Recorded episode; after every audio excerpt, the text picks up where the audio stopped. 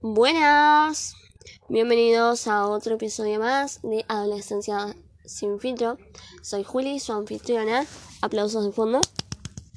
Bueno, hoy vamos a hablar de un pedido que me hicieron. Me dijeron, Juli, habla de esto. Y yo dije, acá, y acá soy, y acá me quedo. De la soledad. El estar solos no es lo mismo que sentirse solos. Yo creo que ese título lo vamos a poner porque me gustó, me recopó. Pero bueno, vamos a hablar. Cuando hablamos de soledad, hay muchos tipos de soledad y no soledad Pastoruto y la cantante. Recalquemos que hablamos de la soledad, el sentimiento, pero también la soledad física, la soledad sentimental. Hay muchos tipos, por eso le digo. Pero la gran diferencia es que no es lo mismo estar solo que sentirse solo. Hay que confirmar, y yo lo recontra confirmo que los humanos no sabemos estar solos. Nacimos y nos desprendemos de un ser humano que nos llevó nueve meses y desde el punto en el que nos engendran ya estamos siendo acompañados por otras personas. Así que los seres humanos no sabemos estar solos. ¿Se aprende? Sí. ¿Se puede aprender a estar solo? Sí. Nunca estás solo completamente igual. Puede ser que estés solo sentimentalmente, pero físicamente nunca vas a estar solo. Así que los seres humanos nunca sabemos estar solos. También cuando digo que se aprende, muchas veces no es por elección propia, sino porque la vida nos lleva a momentos en los que nos sentimos o en los que nos vemos solos. Ese es el punto. El vernos solos nos da miedo. Yo creo que los humanos tenemos mucho miedo a estar solos. No, no conozco mucha gente que te diga me voy a tomar un café solo o que te diga voy a hacer planes solos. Siempre tenemos que estar acompañados porque es nuestra necesidad. El estar acompañados es una sensación hermosa. Por eso no hay que romantizar tampoco la soledad. La, la, la soledad no hay que como que romantizarla por el hecho de que es esto, ¿no? El sentimiento de estar solos tampoco hay que romantizarlo. Hay que aprender a convivir con nosotros mismos, a conocernos. Eso es lo que quiero romantizar. Es muy importante el aprender a conocernos porque esto nos lleva a darnos cuenta que no estamos solos, sino que es la sensación de sentirnos solos sentimentalmente, pero no físicamente. Una persona nunca va a estar sola físicamente porque la vida siempre nos va a llevar a que por lo menos alguien te acompañe o tengas algo al lado que te pueda hacer compañía. Pero no es lo mismo el sentirse solo a estar solo. Muchas veces aprendemos a estar solos y está bien hacerlo. No hay que romantizarlo porque no está buena la soledad. No es algo que se disfrute, pero sí está buena el estar solo, conocerte, decir sé que me gusta este gusto de helado porque sé que quiero esto, porque sé que quiero ir a este lado y no depender de otra persona para ir, no sé, a una cafetería porque sé que a vos te gusta el café y a mí también. No, sé que a mí me gusta el café y voy a ir a esta cafetería porque me gusta el café de ahí. Eso es el aprender a estar solo, el aprender a conocerte a vos mismo. Ahora una segunda cosa de la que quería hablar es el proceso de autodescubrimiento y de conocernos a nosotros mismos hasta esa sensación de soy yo, me amo y me conozco. Yo creo que es la sensación más hermosa cuando decís soy lo autosuficiente para estar conmigo. ¿Y a qué me quiero referir con eso? Es el hecho de que vos no necesitas eh, buscar en otra persona lo que vos querés de vos mismo o vos misma. El hecho de que vos decís soy lo suficiente para hacerme compañía en una noche de soledad y puedo eh, ser mi propio consejero, mi propio ayudante, mi propia compañía a la hora de tomarme un té y decirme soy lo suficiente para mí. Cuando cumplimos nuestra expectativa de soy lo suficiente para mí, ahí aprendemos a diferenciar y a separar el sentirse solo a estar solo.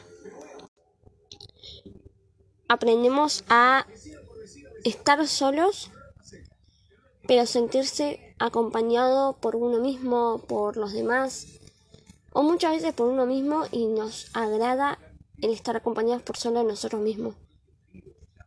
Y será medio confuso porque decimos soledad. No, pero soledad no es lo mismo que estar acompañados. Sí. A veces sí. A veces estamos acompañados, rodeados de gente, de muchos rostros a nuestro alrededor que nos dicen estoy con vos, pero sentimentalmente no, no sentimos a nadie.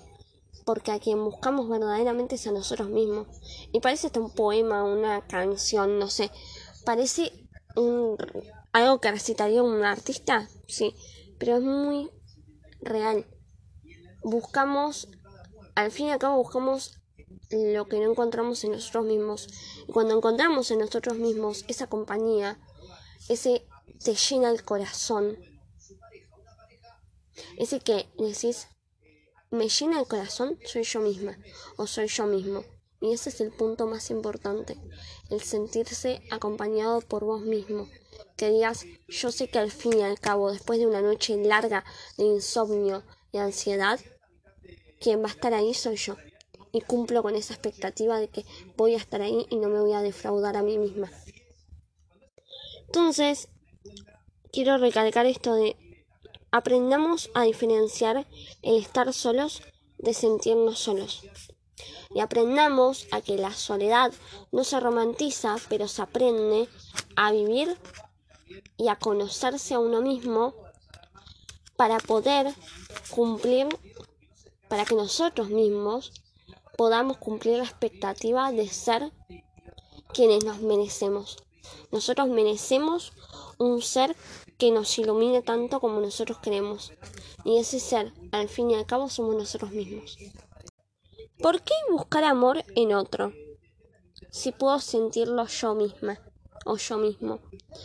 Eso me lo anoté en un papelito y dije, voy a meterlo acá, pero no porque me quede corta la grabación y quiera meter otra cosa de la que hablar. No, no.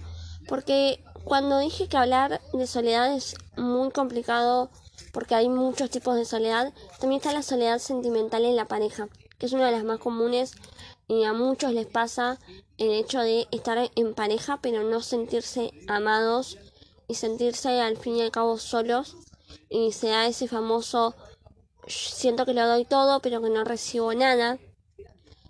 Otra vez volvemos a las dependencias emocionales que se generan y ahí es cuando decimos el humano no sabe estar solo, otra vez lo repetimos porque agarramos y protegemos a esa pareja solo para no estar de vuelta solos, solteros y empezamos a aguantar actitudes y a tener actitudes también porque muchas veces esto genera actitudes muy tóxicas de nuestra parte una dependencia muy mala que las dependencias emocionales em, las pueden buscar pero son básicamente el sentimiento de depender emocionalmente de alguien de que tu humor de que vos misma o vos mismo dependés en cierto punto de cómo esté el otro para vos sentirte bien.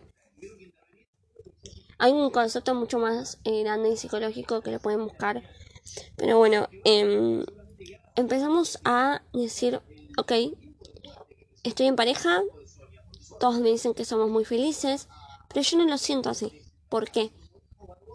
Es porque buscamos el amor en otro cuando al fin y al cabo el que nos tiene que dar amor, el único ser que nos tiene que demostrar todo su amor, es Dios. Ah, no, no, no, no, gente, no, no se volvió esto un, un lugar eh, católico, no, no, no.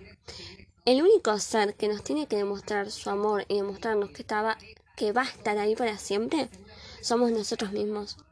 Porque al fin y al cabo, como les digo, las horas pasan y la única persona que va a estar al fin de la noche, después de una noche de ansiedad o después de una larga jornada de sentimientos y de un día largo, vamos a ser nosotros. Vamos a ser nosotros simplemente y nadie más. Entonces, hay que buscar ese refugio de amor, hay que buscarlo dentro de nosotros mismos. Que nosotros mismos nos podamos decir, tranquila, tranquilo, estoy acá, sabes que yo no te voy a abandonar. Porque no, no podemos abandonar. O a veces sí pasa, ¿eh? Que muchas veces nuestra mente abandona nuestro cuerpo y simplemente somos zombies en este mundo eh, caminando por ahí. Pero lo que yo me refiero es que mm, al fin y al cabo podemos demostrarnos que vamos a estar para nosotros mismos sin importar lo que pase. Por eso digo que es muy importante el amarse para poder amar y el no sentirse solos cuando estamos acompañados, porque cuando empezamos a tener pareja pasa esto de que eh, empezamos como a depender emocionalmente de esa persona porque no, no sentimos que cumplen nuestras expectativas de sentirnos acompañados. Y pasa mucho también. No sentimos que nuestra pareja nos, nos acompañe y lamentablemente eso trae problemas. Y estaría bueno que si vos estás pasando por esto, te replantees si sabes estar solo o si simplemente necesitas la sensación de tener a alguien ahí para no sentirse solo o para no replantearte si estás solo de verdad. Pasa muchas veces también la soledad en la familia es eh, como algo muy muy loco porque hay gente que tiene muchas familias, yo soy de una familia muy numerosa y gracias a Dios nunca lo pasé de el sentirme solo. O sea, el sentirme sola en mi familia nunca me pasó. Em, siempre fui una persona que se sintió muy acompañada. Pero hay muchas personas que sí, tienen una familia muy numerosa, pero ante sus ojos vemos, o mejor dicho, ellos ven a nadie. O sea, no ven a nadie. Em, ven esa soledad y esa soledad lamentablemente nubla a estas personas. De ahí se generan estas depresiones y es muy importante porque sin querer estamos conectados. Todo está conectado con todo. La salud mental es muy importante, chicos. Lo repito siempre y parezco disco rayado con la salud mental. Pero es muy importante porque ven, estamos hablando de soledad y ya tocamos el tema de la depresión. Porque todo nos lleva a un punto. La salud mental nos controla. Y si no tenemos salud mental, menos vamos a tener salud física y menos vamos a poder vivir. Simplemente lo que vamos a hacer es sobrevivir.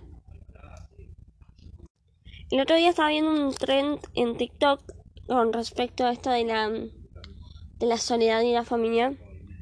Y muchas veces em, se prioriza el trabajo antes que a los chicos o a los adolescentes y esto repercute después porque mm, genera esta sensación de ¿a dónde pertenezco? Y genera este replanteamiento de dónde me siento en casa y dónde me siento en mi hogar. Dónde me siento acompañada y dónde me siento contenida porque no es lo mismo el sentirse acompañado que el sentirse contenido. Sentirse contenido es una sensación muy distinta al estar acompañados. Es la sensación de decir, quiero que esto dure para siempre porque me siento que acá, si me pasa algo, voy a estar acompañada. Ah, estoy contenida. En cambio, eh, la sensación de estar acompañada simplemente es la sensación de decir, acá si me pasa algo, ¿me van a mantener viva? Sí. Pero ¿me van a dar ganas de vivir? Esa es la verdadera pregunta. ¿El sentirse acompañado es lo mismo que el sentirse contenido? Pregunta para la tarea, después déjenme qué creen ustedes, si el sentirse acompañado y el sentirse contenido es lo mismo, y si alguna vez les pasó de replantearse eso. Bueno, creo que como vamos a darle como un cierre a todo esto porque me desplayé bastante hoy. Aprendamos a conocernos, a no romantizar la soledad, porque hay momentos hermosos que podemos vivir estando acompañados, pero aprendamos a que también hay momentos hermosos donde nuestra mejor compañía podemos ser nosotros mismos y aprendamos la diferencia entre estar solo y sentirse solo. Porque cuando aprendemos esa diferencia es cuando aprendemos a lidiar con la famosa soledad. Muchas gracias un beso grande a todos y a todas. Agradezco el apoyo infinito que le dan al podcast. El hecho de que este sea un pedido especial para una persona muy especial me llena el corazón porque quiere decir que les gusta de lo que hablo y les gusta mi opinión. Así que lo agradezco un montón y les mando un beso grande. Saben que tienen todas mis redes abiertas, arroba hippie-estelar, para que puedan mandarme mensajes si necesitan. Eh, puedo hacer su SOS cuando ustedes lo necesitan. Así que les mando un beso enorme. Un beso y hasta la próxima.